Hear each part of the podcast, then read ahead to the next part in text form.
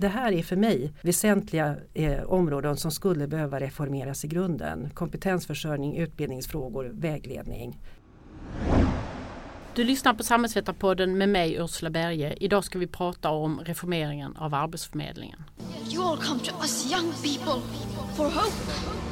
How dare you? How dare you? Arbetsförmedlingens skyltar ska upp på fler ställen. Jag har örat mot marken, jag lyssnar, jag leder såväl partiet som politiken i landet. Vi måste också jobba i den andra delen, förhindra att unga pojkar väljer brottets bana och det är ett helt annat arbete. Det är sysselsättning, det är skola och det är socialtjänst. Det är alltså inte polisen som är problemet, utan politiken. Hej och välkomna till Samhällsvetarpodden som leds av mig Ursula Berge. Vår gäst idag är Cecilia Fahlberg, tidigare arbetsmarknadsutredare, ordförande för Unionen och nu fristående arbetsmarknadsexpert. Välkommen Cecilia! Tusen tack! Eh, idag ska vi prata om Arbetsförmedlingens reformering. Och i dagarna har det ju varit remissstopp på en departementsskrivelse som berör den frågan. Men allt börjar mycket tidigare än så. I den utredning som du ledde mellan 2016 och 2019 som kallades Arbetsmarknadsutredningen och som hade ett väldigt stort och brett uppdrag. Kan du berätta lite om det? Jo, nej men det stämmer. Det, precis som du säger att det var ju ett, ett stort och ett brett uppdrag som spände över egentligen hela det statliga åtagandet. Man frågade sig hur ska, vilka förslag och vilka åtgärder ska göras för att få en ett bättre och mer väl fungerande arbetsmarknad.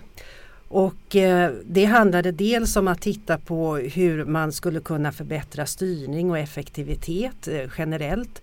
Det handlade om eh, mycket om samverkan och ansvarsfördelning, särskilt då eh, kommuner och stat, vem ska göra vad? Eh, man visste att det finns en hel del överlappande verksamheter och många aktörer. Det handlade också om, om en, ett väldigt viktigt block tycker jag som, om utbildning, alltså arbetsmarknadspolitiska utbildningar i förhållande till reguljära utbildningar. Den väldigt viktiga vägledningen så att människor faktiskt eh, tar till sig utbildningsmöjligheter som finns. Hur kompetensförsörjning kan stärkas. Och sen fanns det också ett avsnitt som, om den fråga som kanske var den politiskt heta då. Vem är det som ska utföra den, de här eh, tjänsterna? Ska det vara externa utförare eller ska det vara eh, den egna regin? Så att det var ett brett och ett stort uppdrag som pågick under, under lång tid och som vi genomförde faktiskt eh, väldigt utåtriktad, mängder med möten eh, på alla liksom, håll och kanter och alla nivåer och eh, också i samarbete med en, en, stor grupp experter. Det var 23 experter, så vi, det var så många så vi fick dela upp dem i två olika grupper men som representerade myndigheter och departement. Och naturligtvis också då den referensgrupp som arbetsmarknadens parter deltog i. Mm. Och, och, ni lämnade ert slutbetänkande, jag tror det var 31 januari 2019. Ja. Eh, ganska exakt två veckor efter att januariavtalet slöts. Uh -huh. eh, beskriv det politiska läget som rådde när du lämnade den, ditt slutbetänkande. Alltså det, det var, man kan väl säga att nästan under hela utredningstiden så var det ett lite känsligt politiskt läge. I, dels så tillkom ju utredningsdirektiven efter tillkännagivande i riksdagen från oppositionen. Och eh, det man hela tiden debatterade och diskuterade det är, men är en liksom ökad privatisering. Eh, lösningen eh, som gör att, att arbetsmarknadspolitiken äntligen börjar fungera. Eh, den insikten gjorde jag nog ganska snabbt att nej men det är inte här man har lösningen, det är tvärtom breda och helt andra åtgärder som behövs. Eh, men här fanns ju en känslighet och den där känsligheten ökade ju eh, allt eftersom vi närmade oss val, eh, gick igenom ett val och hela den här perioden med den långa eh, ja, regeringsförhandlingarna. Eh, så sen kom januariavtalet och det, det kom ju då ett par veckor innan vi lämnade över 900 sidor betänkande. Och eh, det var ju naturligtvis en dålig timing kan man ju tycka och särskilt eftersom en av huvudpoängerna i eh, min utredning handlar om att eh, arbetsmarknadspolitiken och Arbetsförmedlingens möjligheter hämmas av den här liksom kortsiktiga detaljinriktade politiska styrningen. Samtidigt vill jag säga att, att vi hade ju ett mycket bredare grepp också i de förslag som lades och, och det bredare greppet var ju inte heller okänt. Vi eh, berättade ju vad arbetsmarknadsutskottet på hösten och eh, var ju ganska transparenta med det krävs mycket mer än bara att ägna sig åt utförarfrågan även om den naturligtvis också måste lösas. Mm. Och, ehm, och du fick hålla en presskonferens ensam när du skulle presentera det. Det är också ganska ovanligt. Ja, den där dagen var ju, man, man är ju så van att man ser, eh, liksom här kommer utredaren och statsrådet och man får lämna över sin utredning. Eh, jag fick ju lämna över utredningen naturligtvis men presskonferens den, den fick jag hålla själv och, och det gjorde jag och den var väldigt välbesökt. Eh, men, men, det är klart att det liksom signalerade ju också att här kommer vi liksom som gästen efter degen på något sätt. Eh, så det, ja, det var väl minst sagt udda kan man säga. Eh, å andra sidan så tror jag att, och, och, så tänkte jag nog också då, att det, det, allt det material som finns eh, bör ju på ett eller annat sätt komma till nytta. Men det är klart att det hade varit Många av de förslagen vi la eh, hade jag ju önskat att man också hade skickat ut på remiss och att man hade gått vidare med. Inte minst när det gäller kompetensförsörjning, vägledning, utbildningsdelarna som är så viktiga. Mm. Jag tänkte precis säga det att vi, fick ju, vi som arbetsmarknadsparter fick ju inte svara på, på den här. Vi, den kom aldrig ut på remiss. Nej. Och, um, vi fick komma på ett möte där vi under jag tror det var tre minuter, fick säga vad vi tyckte om fem av era 15 kapitel. Oj. Uh, ja. Det var väldigt märkligt även som, som arbetsmarknadspart att förhålla sig till, till en så gedigen utredning som vi så gärna ville remissvara på. Men Alltså det var ju många, det var ju en speciell tid där det tog 134 dagar att få ihop en regering och, och det var ju, det skrevs ett januariavtal. Och eh, i januariavtalet fanns det ju en punkt 18 som hette Arbetsförmedlingen reformeras i grunden. Mm. Vad tänkte du när du läste den punkten?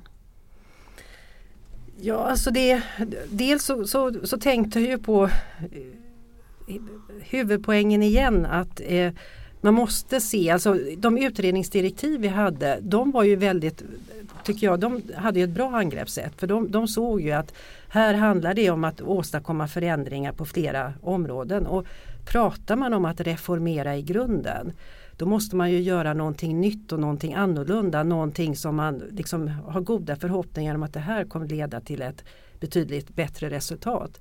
Så när, när jag läser då eller också tog del av eh, punkt 18 så ja, men den här fokuset kring internt eller externt utförande som, har, som låg eh, som en politisk debatt under hela utredningsperioden det var ju också den som fick fäste.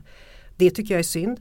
Eh, framförallt därför att man också missar eh, alla de andra områdena som man behöver utveckla för att verkligen komma till rätta med problemen på arbetsmarknaden. Mm. Och ända sedan dess har det ju varit just huvudmannaskapsfrågan som har varit i, i väldigt stort centrum och är det i någon mening än idag. Um, du nämner vägledningen som en sån sak som var lite synd att man inte kom, kom fram till. Där lämnade ni ett speciellt delbetänkande som, som uh, kom 2018 tror jag. Ja. Um, 2017. 2017 till och med ja. Um, vad tänker du runt uh, den? Och vad som har hänt med vägledningsfrågan sedan dess? Nej, men så, vägledning, vägledning och en vägledning för vuxna i liksom yrkesverksam ålder antingen för att komma in på arbetsmarknaden eller för att vidareutbilda sig är otroligt viktig för att människor ska liksom motiveras att eh, att kunna gå till en utbildning, att kunna navigera i hela den här floran av, av utbildningar och kompetenskrav och få råd och stöd. Det är en stor fråga också på EU-nivå skulle jag vilja säga att må många har identifierat vägledning som en nyckelfråga när det gäller både omställning, eh, sysselsättning och också kompetensförsörjningen. Det vi såg i väglednings eh, den analysen som gjordes det var ju att vägledningen är väldigt eftersatt i Sverige. Vi skulle då titta på hur Arbetsförmedlingen arbetar med vägledning och kunde konstatera att jo men det gjorde man nog en gång i tiden. Ganska specialiserat men att det var väldigt eftersatt i utredningens, i myndighetens arbete.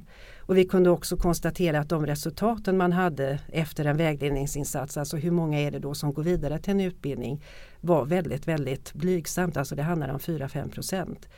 Och jag hävdar ju att det är, alltså med tanke på hur arbetslöshetssammansättningen ser ut och kommer att se ut, så är utbildning för väldigt många en nyckelfråga. Och för att man då ska liksom använda samhällets och sina egna resurser på, på, på rätt sätt, då behöver man ett ordentligt stöd. Så vi konstaterade dessutom då att det här är frågor som rör sig mellan flera myndigheter. Det är ju, handlar om arbetsmarknad, utbildning, tillväxt, näringspolitik. Och eh, vårt förslag var då att här måste de här myndigheterna i samverkan ta fram en, som visar en digital plattform för att eh, kunna ge liksom en, en bas för, för den vägledning som behöver ges. Eh, med information om hur ser arbetsmarknadens behov ut, hur ser utbildningsmöjligheterna ut, hur ser studiefinansieringen ut. Så det var en väldigt viktig del. Men sen räcker naturligtvis inte det. Information är en sak, nödvändigt. Men sen måste också själva vägledningen utvecklas så att den som behöver mer stöd kan få det. Det jag vet, eh, det här betänkandet togs emot eh, väl skulle jag vilja säga och skickades vidare eh, Arbetsförmedlingen fick i uppdrag att eh, göra en förstudie tillsammans med ett antal myndigheter. Och vad jag kan se nu så eh, ligger det fortfarande uppdrag på, på ett antal myndigheter att ta fram en digital infrastruktur. Men det ska vara klart 2023, nu har det gått sex år sedan och det tar alldeles för lång tid. Och då ska man ju också tänka på, vilket jag tycker är, är väldigt engagerad i, det är ju det nya omställningssystemet som kommer med ett studiestöd och med en finansiering av vägledning. Så att för att det här ska liksom få bra effekter då, då brinner det. Då, då måste man ta tag i de här frågorna ordentligt nu. Mm. Och man kan ju förstå att, att frågor ting som det, äh, saker och ting som det finns väldigt mycket ideologiska låsningar runt mm. går väldigt trögt. Men mm. vägledningsfunktionen är det ju få som har sagt att de skulle vara emot. Varför ja. kunde inte detta rulla på parallellt med den här ganska så att säga politiserade arbetsmarknadspolitiken i övrigt. Så om, om jag ska spekulera så, för vi, vi hade ju ytterligare ett förslag som, som, går in på kompetensförsörjningen där vi även där kan se att det, är, alltså, det finns ingen eh, som har ett samlat ansvar för kompetensförsörjning i Sverige. Något som jag tror verkligen skulle behövas utan det är uppdelat på jag tror, fyra olika departement, åtta, nio olika myndigheter. Och det gör ju att det, här ska man så att säga samverka. Någon ska släppa ifrån sig uppdrag, andra ska få ett uppdrag. Och jag tror att det är där i trögheten ligger. Och därför så föreslog vi också en, en kompetensförsörjningsmyndighet så att det finns en myndighet som har ett ansvar för att samordna och fokusera allt arbete kring kompetensförsörjningen. Och som är än viktigare nu tycker jag. Mm. Och, och, om du spekulerar, fanns det motstånd runt själva myndighetsidén som sådan? Alltså, kompetensförsörjningsmyndighetsidén har ju aldrig överhuvudtaget diskuterats. Den, den lades ju i vårt huvudbetänkande och försvann i, nere i byrålådan bland, bland andra oremitterade förslag. Mm. Så den, jag har inte hört någon debatt kring det. Däremot så kan man ju nu konstatera, alltså det är bara att öppna tidningen hur kompetensbrister nu efter corona verkligen igen gång på gång eh, tas upp som, som ett jätteproblem och som faktiskt eh, ja, men det hotar vår, vår möjlighet att dra nytta av, av tillväxtmöjligheter och riskerar att driva upp inflation och så vidare. Så att det, här är, det här är för mig väsentliga eh, områden som skulle behöva reformeras i grunden. Kompetensförsörjning, utbildningsfrågor, vägledning. Mm.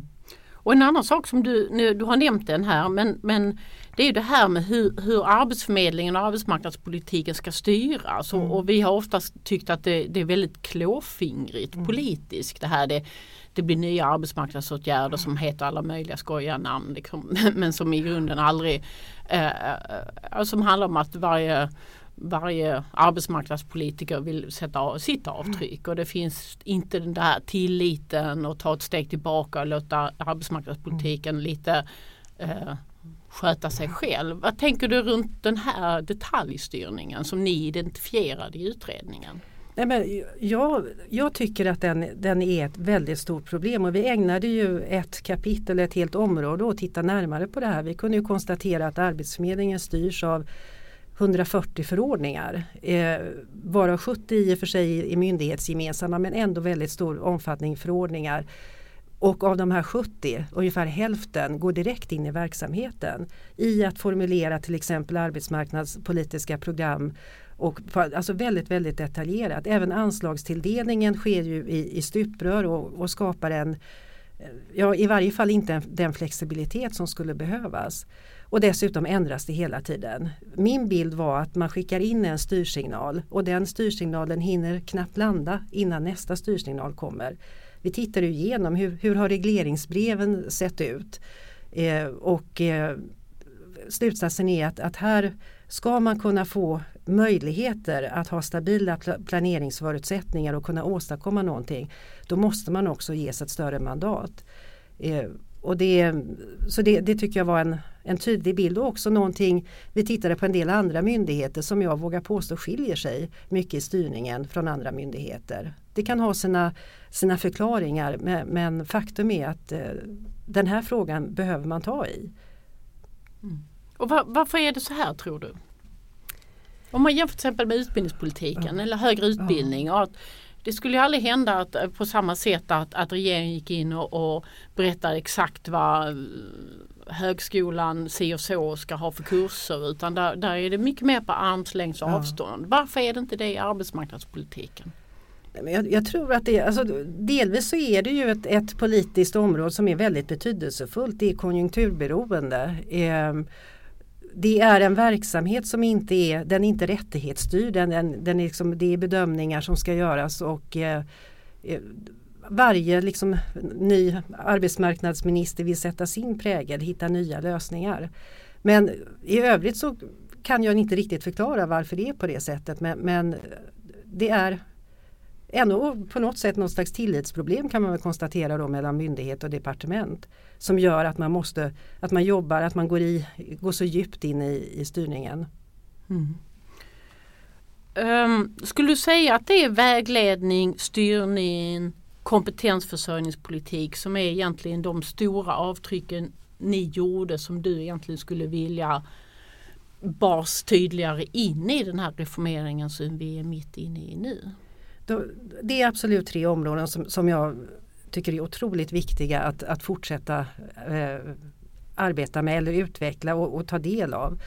Eh, sen finns det ju delar av det. Vi tittade naturligtvis på, på ansvarsfördelningen stat och kommun. Man kan väl säga att hela, hela vårt förslag eh, byggde ju på att eh, ja, men man ska ha, Arbetsförmedlingen ska ha en viss verksamhet i egen regi. Det ska också finnas ett utförande av externa aktörer eh, av olika skäl men bland annat därför att det finns, vi kunde ju se att det finns inte en täckning av externa leverantörer i hela landet och det finns en oro hela tiden från kommunerna att, som gör att de går in på arbetsmarknadspolitikens område. Så vårt förslag var ju att här liksom rensar vi upp och talar om det här är kommunernas ansvar, det här är Arbetsförmedlingens ansvar. Men den som utvecklingen nu har blivit och, och, blev delvis under tiden för Arbetsförmedlingen la ju ner massa lokalkontor så, så är den vägen lite stängd. Men jag tror ju att även, alltså, och jag kan inte svara på hur långt man har kommit i att hitta en bra för, liksom, fördelning och ett bra samarbete mellan stat och kommun men det är också ett viktigt område för det är många som har väldigt stora behov. Mm. Och vi kom in på det lite när vi pratade om den här departementsskrivelsen i ett senare skede. Eh, men ehm, om, om vi tittar på vad som har hänt sedan 31 januari 2019 och, och den, den, utredning ni, ni gjorde och som vi inte fick remissvara på. Så har det ju Alltså den här reformeringsprocessen har ju gått till så om man ska vara lite krass att det har, har bollats en massa uppdrag fram och tillbaka från regeringen till Arbetsförmedlingen, till IFAU, till Ekonomistyrningsverket och fram och tillbaka. Eh, om man ska raljera lite. Och, eh, Um, och på något sätt är, har de här rapporterna fram och tillbaka bildat någon form av kunskapsbank som utgör den här reformeringen. Och den här departementsskrivelsen som vi remissvarade till förra veckan är ju bara en liten, liten del av det. Alltså utifrån det att du utredde hela, eh, skrev 900 sidor om, om en hel arbetsmarknadsutredning i jämförelse med den här processen nu. Om du försöker jämföra dem och hur är din reaktion till hur den här reformeringen har gått till sedan dess? Nej, men jag, jag kan ju bara det, det som man kan följa, nu har jag ju liksom de senaste tre åren följt det här från utsidan, inte från insidan.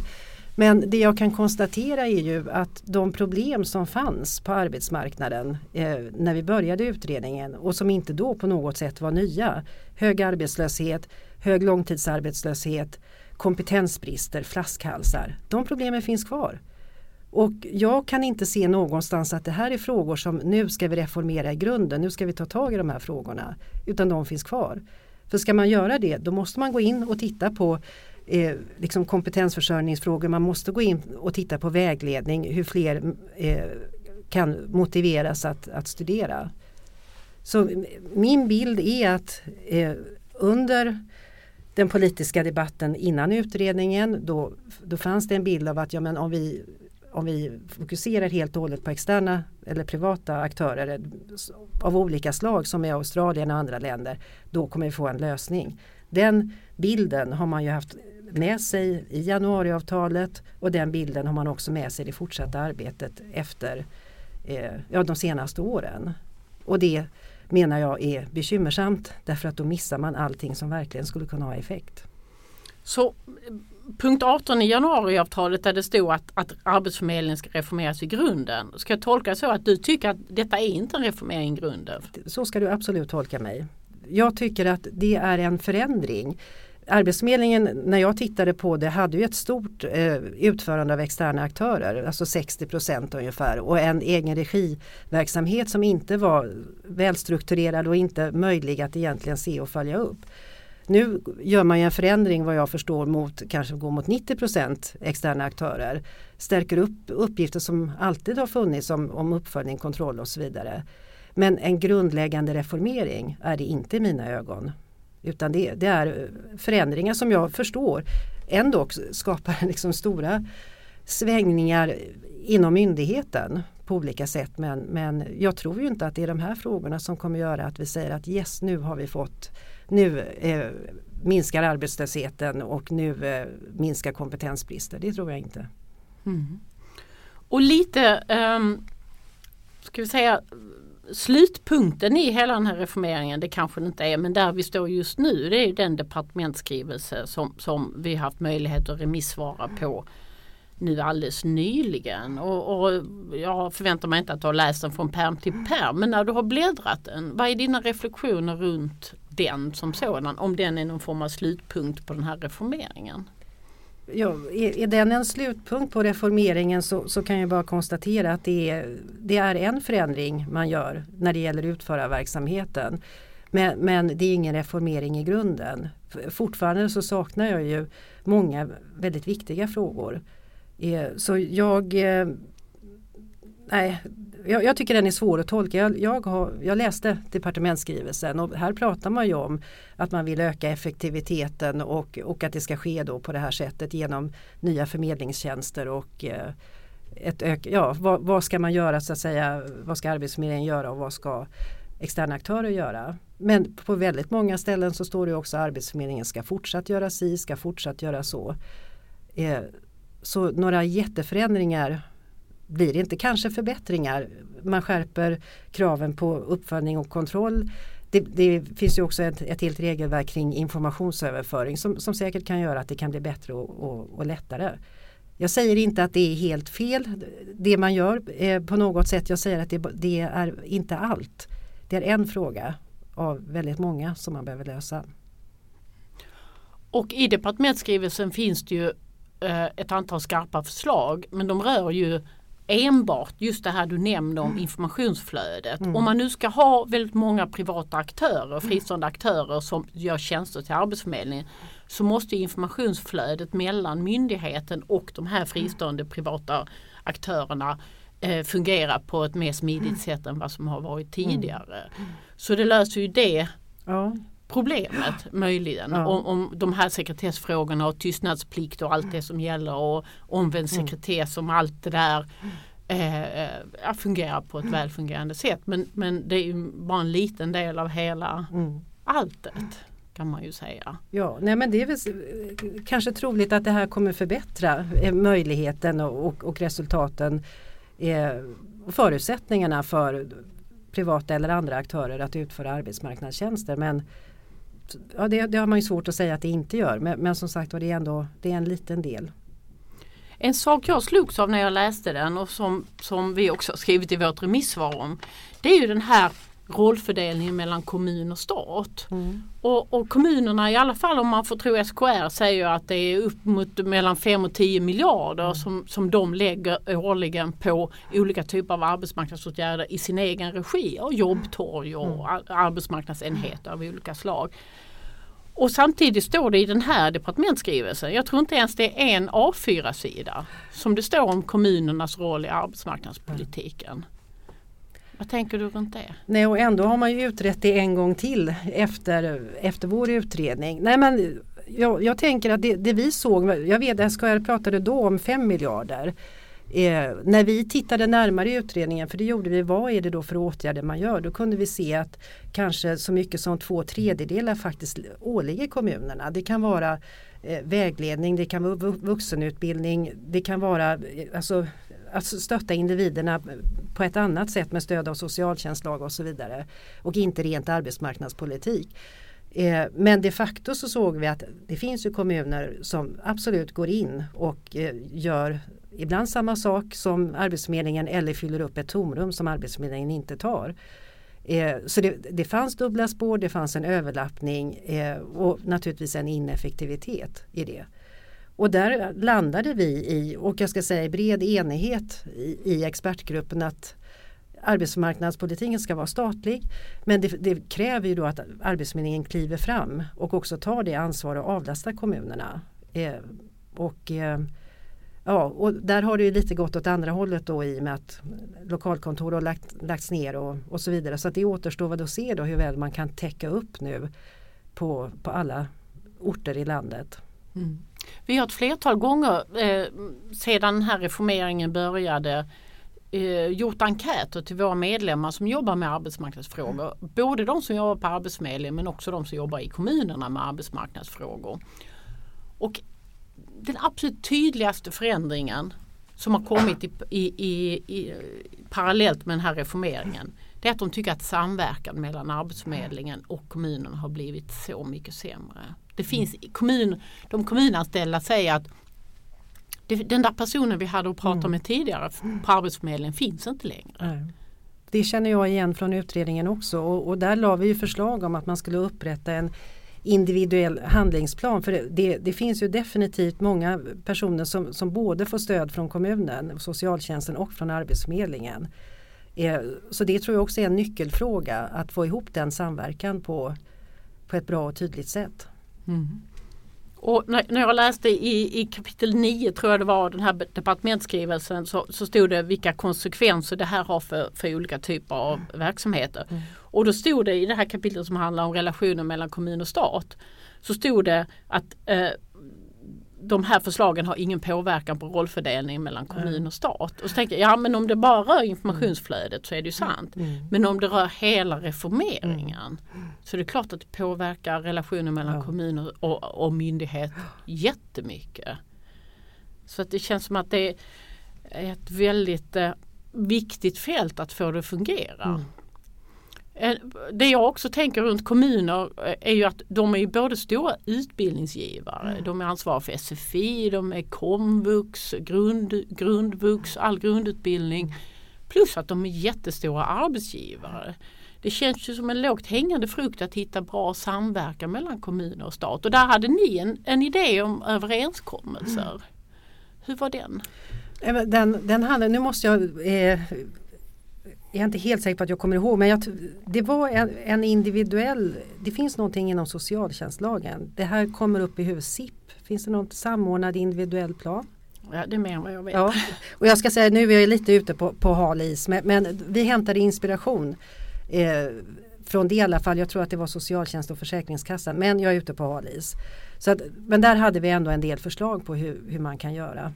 Sen får man ju också inse att de här stora områdena som du nämner alltså med SFI, utbildning, att vara arbetsgivare. Det åligger ju kommunerna eh, redan idag. Det är ju deras befogenhet. Så jag tror att det är också viktigt att, och, och inte blanda ihop och säga att bara för att man, alltså allt det man gör eh, för att hjälpa en arbetslös till arbetsmarknaden är det statliga ansvaret. För så är det inte riktigt heller utan det är ju där man får insatser från två håll som, och där det riskerar att överdappa som man behöver komma åt det.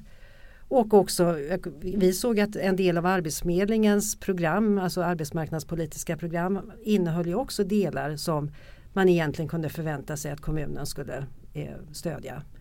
Men eh, alltså ett, ett, nära samarbete mellan Arbetsförmedling och kommun det tror jag är jätteviktigt och blir alltså särskilt med tanke på hur, hur arbetslösheten ser ut. Mm. Och du har inte bara utrett arbetsmarknadspolitiken och det som rör personer som, som är, är arbetssökande utan du har jobbat jättemycket med um, det, det, som nu är en partsöverenskommelse som, som började med att du och uh, andra uh, jobbade fram massor med uh, gedigna underlag rörande omställning och livslångt lärande redan 2019 och 2020 som var väldigt mycket den kunskapsgrund som detta huvudavtal vilar på som faktiskt gick i lås förra året och där faktiskt till och med också LO nu har hoppat på vagnen. Um, vad, vad, vad, tänker du runt hela, hur, hur stort är det här? Ja, men det, det, här är jättestort tycker jag. Det här är att reformera i grunden. Eh, här handlar det om ett helt nytt system som äntligen kommer ge människor möjlighet att följa med i, i den snabba omställningen som, som sker på arbetsmarknaden. Och det är helt rätt som du säger, jag jobbade, började 2019 i, i en form av förstudie skulle jag vilja säga, titta på de här frågorna tillsammans med bland annat omställningsorganisationernas på privata sidan, deras VDR och fick sen i uppdrag 2020 tillsammans med experter på LO och PTK Svenskt Näringsliv skriva fram eh, förslag på ett nytt omställningsstudiestöd och ett nytt förstärkt vägledningssystem. Eh, och de eh, presenterade vi, de låg ju till grund för, för förhandlingar om en eh, principöverenskommelse och den i sin tur låg till grund för de statliga utredningarna som, eh, som lämnades och som nu processas i regeringskansliet. Men det här är stort och det här är viktigt. Mm. Jag har faktiskt haft både Mattias Dahl här, Martin Westfält har varit här eh, och, och eh, Camilla Frankelius har varit här. Och, ja, nej, men de beskriver det som att det är som ett nytt Saltsjöbadsavtal. Mm. Det här, och det här handlar ju också om hur arbetsmarknaden ska fungera på ett bättre mm. sätt. Om du blir uppsagd på grund av arbetsbrist så ska du få möjlighet att få ett adekvat mm. stöd till nästa jobb. Och det här som, som heter omställningsstudiestöd som du nämnde som handlar om att du ska kunna kompetensutveckla dig mitt i arbetslivet mm. utan att du behöver bli arbetslös först. Så att eh, Men är man i mål? Nej men inte, inte riktigt ännu eftersom i mål är man ju när huvudavtalet är underskrivet och det, och det blir ju efter det att riksdagen har fattat alla nödvändiga beslut. Nu är väl första steget är ju budgeten som ska antas där det ligger avsättningar för förberedelser och sen är det ju riksdagsbeslut någon gång senast i sommar.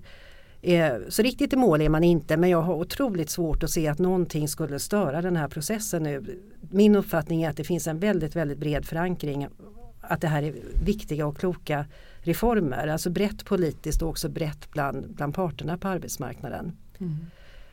Jag, fr jag, frågade GD på Medlingsinstitutet som också har poddat med Irene Wennemo och så frågade jag henne varför tror du att, alltså, att få, få fram ett nytt huvudavtal det har man ju försökt ganska länge och misslyckats med. Mm. Och hon sa det här, hon tror att den viktigaste anledningen var just de gedigna förstudier och rapporter ni gjorde 2019-2020. Det var så genomtänkt. Det är lite cred kanske. Jo absolut och, och, då kan man ju också säga att det var ju också klokt av parterna att, att tillsätta eh, utredningar på det här sättet. Ge det tid och eh, ge oss en möjlighet att, att arbeta fram eh, ordentliga genomarbetade kostnadsberäknade förslag.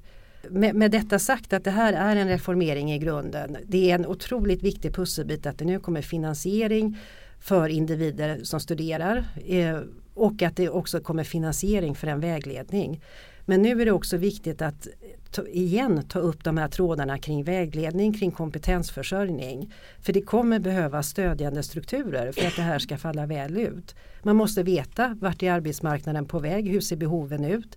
Och man måste veta det på ett betydligt mer detaljerat och bredare sätt än vad som framgår av till exempel en yrkesprognos eh, på Arbetsförmedlingen. Det är också viktigt att tillgängliggöra information till individerna. Eh, behoven, vilka utbildningsmöjligheter som finns och också att utbildningsinstitutionerna låter sig påverkas av eh, de här behoven. Så att det finns mycket kvar att göra eh, för att det här ska bli ett hållbart system som, som vi kan ha och glädjas åt under lång tid. Mm. En sak jag tänker på som, som inte är arbetsrättsjurist är att de flesta, och också journalister, de beskriver det här huvudavtalet som att det är, det är en LAS-överenskommelse. Ja. Och då har man ju missat de två stora delarna. Ja. Kan jag ju tycka. Jo men och det här är ju frågor som vi har arbetat med och nu säger jag vi därför att jag var ju fram till 2016 ordförande för både Unionen och PTK. Eh, men så jag och, och de som var med mig då har ju arbetat med de här frågorna under lång tid. Jag vet att LO har gjort detsamma. Det här är ju, menar, ska vi kunna hänga med i en föränderlig arbetsmarknad både som individer och, och ska våra företag och, och eh, välfärdssystem kunna, kunna hålla en bra kvalitet, då måste vi ha möjlighet att hela tiden eh, utbilda oss och komplettera vår utbildning. Så ser det ut. Det går så snabbt nu. Mm. Och den överenskommelse som har gjort mellan arbetsmarknadens parter det var ju för det första ett avtal mellan parterna men sen var det också det du nämnde som en principöverenskommelse. Mm. Och den principöverenskommelsen var ju ett, så att säga, ett, ett krav parterna ställde på staten. Mm. Att ska vi komma överens om bland annat de här förändringarna vad det gäller LAS då måste ni leverera det här som handlar om um, grundläggande omställning för personer som inte omfattas av kollektivavtal mm. plus omställningsstudiestöd. Mm. Och då tillsattes det tre bokstavsutredningar mm. varav du satt som sakkunnig i två av dem. Stämmer. Vad är du mest nöjd med? som kom in, eller rätt sagt vi kan ta det så här, vad saknar du i bokstavsutredningar som du hade med i dina, dina förstudier och i dina tidigare rapporter? Vad, blev, vad fick man kompromissa bort som du sörjer idag? Alltså egentligen på det stora hela så, så saknar jag faktiskt ingenting. Jag, jag tycker att eh, då, den här förhandlingsunderlagen som, som vi tog fram i arbetsgrupperna fick väldigt stort genomslag i principöverenskommelsen och jag tycker att de statliga utredningarna har mött upp på ett, på ett väldigt bra sätt. Eh, sen finns det ju naturligtvis, man hade velat att det skulle vara ett rättighetssystem till exempel att kunna få ta del av, av omställningsstöd eller ett omställningsstudiestöd. Där kommer man ju inte hela vägen men det, det är så, så pass mycket som är så bra så det, det, finns ingenting jag kan säga att här fick vi kompromissa bort. Utan det är stort och fullt genomslag tycker jag. Mm. Och det som är eh, det väldigt nya det är det här att det är väldigt mycket en eh, individuell bedömning. Att du som mm. individ ska kunna söka mm. studier som stärker din ställning på arbetsmarknaden. Mm. Och det är ju jag som har suttit och läst omställningsavtalet på kommun och regionsektorn kan konstatera att där är rättigheterna mycket mer, det är inte ens rättigheter utan möjligheterna är mycket mer baserade på, på kollektivet på lokal nivå. Mm. Var, hur tänkte ni där? Att man måste skruva det mot mer av en individuell rättighet eller möjlighet? Nej men det, alltså i och då, då tänker jag främst på våren 2020 när vi i arbetsgruppen tog fram de här inledande underlagen. Det var ju väldigt mycket, alltså å ena sidan så, så, visste vi ju att här tittar man nu på förändringar i, i LAS och arbetsrätten. De behövde inte vi bry oss om. Men eh, det är ju ändå individer som, som på något sätt kan, kan drabbas av de förändringarna. Vår hela uppgift var ju att vad är det då som kan stärka individen? Vad behöver man som en trygghet och möjlighet? Inte att vara styrd så att säga av arbetsgivarens förväntningar och krav utan att det, det handlar om dig som person. Så att det finns ett väldigt starkt individuellt fokus. Eh, och jag håller med, jag har också sett eh, många omställningsavtal där, där kanske man har mer utgångspunkt i, i, i verksamheten. Sen vill jag också ha sagt att det finns ju för att individen ska kunna dra nytta av sin utbildning och utbilda sig mot ett område som man har, liksom verkligen stärker sin ställning och har glädje av. Då måste man ju också ta hänsyn till hur ser arbetsmarknadens behov ut. Och, eh, och det ligger så att säga i sakens natur. Det är, det är två sidor av samma mynt men, det är ändå individen som initierar och driver sin, sin omställningsförmåga. Mm. Så det blir en skillnad. Mm. Och hela den här partsöverenskommelsen den skedde ju på privat sektor. Ja. Hur tänker du runt att detta borde vara normerande för hela arbetsmarknaden? För eh, kommun och regionsektorn är inte, har ju inte ett motsvarande mm. sådant avtal igen och inte heller statlig sektor och inte stora delar av eh, civilsamhället mm. heller. Vad tänker du? Nej, men jag, jag tror ju att, att man även inom statlig och kommunal sektor eh, som arbetstagare har precis samma behov av att kunna liksom, byta arbete, kanske också på grund av ohälsa eller av andra skäl. Så omställningsbehoven tror jag eh, de finns och, och de, de, tror jag kan vara betydelsefulla. Sen i, i parternas principöverenskommelse så förutom det här grundläggande statliga systemet som nu processas i regeringskansliet så har man ju dessutom ett antal tilläggstjänster där det blir än mer förmånligt att kunna studera under det här året, alltså i förhållande till de lönebortfall som ges. Man kan få bekosta en utbildning och eh, så där, där återstår ju att se hur, vad man landar i de förhandlingar som görs. Men, men jag tror att systemet som sådant är generellt och det, det, skapar samma nytta vare sig det är privat eller offentlig sektor. Mm. Och för att förtydliga, jättebra att du sa det, så de statliga pengarna kommer att gälla alla oavsett ja. vilken sektor man jobbar Det handlar om de här extra förmånerna ja. där privat sektor har kommit längre ja. än andra sektorer. Ja, vad, vad, vad tänker du eh, är kvar att göra? Det ska, eh, de här bokstavsutredningarna håller man på att remissammanställa nu. Är det något som kan gå fel? Eller är det bara eh, målgång nu? Alltså ja, gud. Eh, vem är jag att bedöma detta?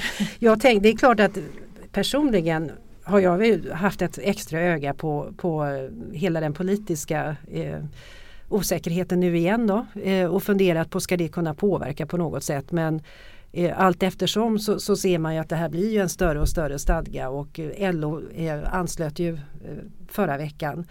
Eh, nej, jag, jag törs inte säga, jag tror att det kommer rulla på. Eh, och jag tror som sagt att det är viktigt nu att hitta, nu är det hela genomförandet och, och det, det, kommer också kräva sitt. Mm. Du nämnde en viktig sak som, som vi som akademikerförbund är väldigt besjälade av och det är ju jag hade universitetskanslern här, GDn på universitetskanslerämbetet Anders Söderholm. Han, jag frågade honom hur förberedda är ni ja. på att, att uh, det kan bli 20-30 000 akademiker mm. som vill använda det här möjligheten till livslångt mm. lärande genom att eh, skaffa sig utbildning inom, inom högre utbildning. Och han sa det, vi har väldigt långa planeringshorisonter mm. och vi är inte förberedda. Är det en hake? Ja det, det tror jag att det är och, och, där är ju igen skulle jag ju vilja haft den här kompetensförsörjningsmyndigheten då som, som hade det samordnade och samlande analysansvaret som hade kontakter och försåg utbildningsinstitutioner med, med underlag för både utbildning och validering det har vi inte pratat om men kommer ju också vara väldigt viktigt. Det finns ju en trögrörlighet eh, i utbildningssystemet som, som kan vara hämmande.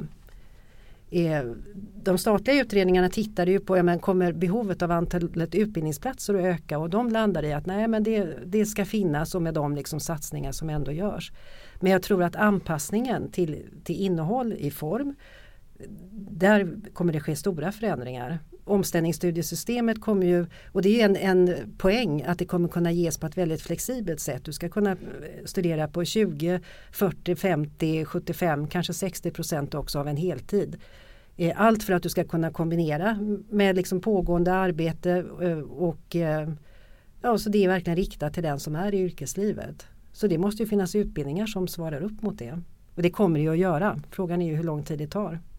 Och det kommer ju vara utbildningar av lite annan karaktär. Om högre utbildning till exempel är väldigt duktig på grund, långa ja. sammanhållna grundutbildningar ja. så är det något annat av kompletterande karaktär på hög nivå. Ja, absolut. Om vi står här om tio år Cecilia, vad tänker du runt den här perioden? De här fem åren mellan 2016 och 2021. Arbetsförmedlingen reformerades, hela den här partsöverenskommelsen, vi fick till livslångt lärande. Vad kommer du säga då? Alltså, jag önskar att jag, jag kommer säga att det är dels att, att vi har kommit, att människor är gladare i, i sitt arbetsliv. Eh, att fler människor har jobb. Att den som känner sig sliten, lider av ohälsa eller vad det nu är för någonting, vet exakt, ja, men nu vill jag liksom se, kan jag, kan jag gå någon utbildning? Vet exakt var den ska vända sig. Eh, och kunna få det stödet. Att man har kunnat se i de uppföljningar och utvärderingar att arbetslöshetstider har kortats, att eh, sjukskrivningstal har minskat, att jämlikheten har ökat därför att man gör mindre könsstereotypa val liksom i senare åldrar.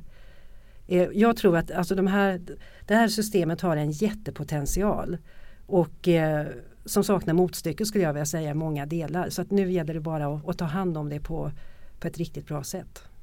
Tack Cecilia. Det var allt från Samhällsvetarpodden som kommer varannan vecka och görs av Akademikerförbundet SSR, Sveriges ledande samhällsvetarförbund.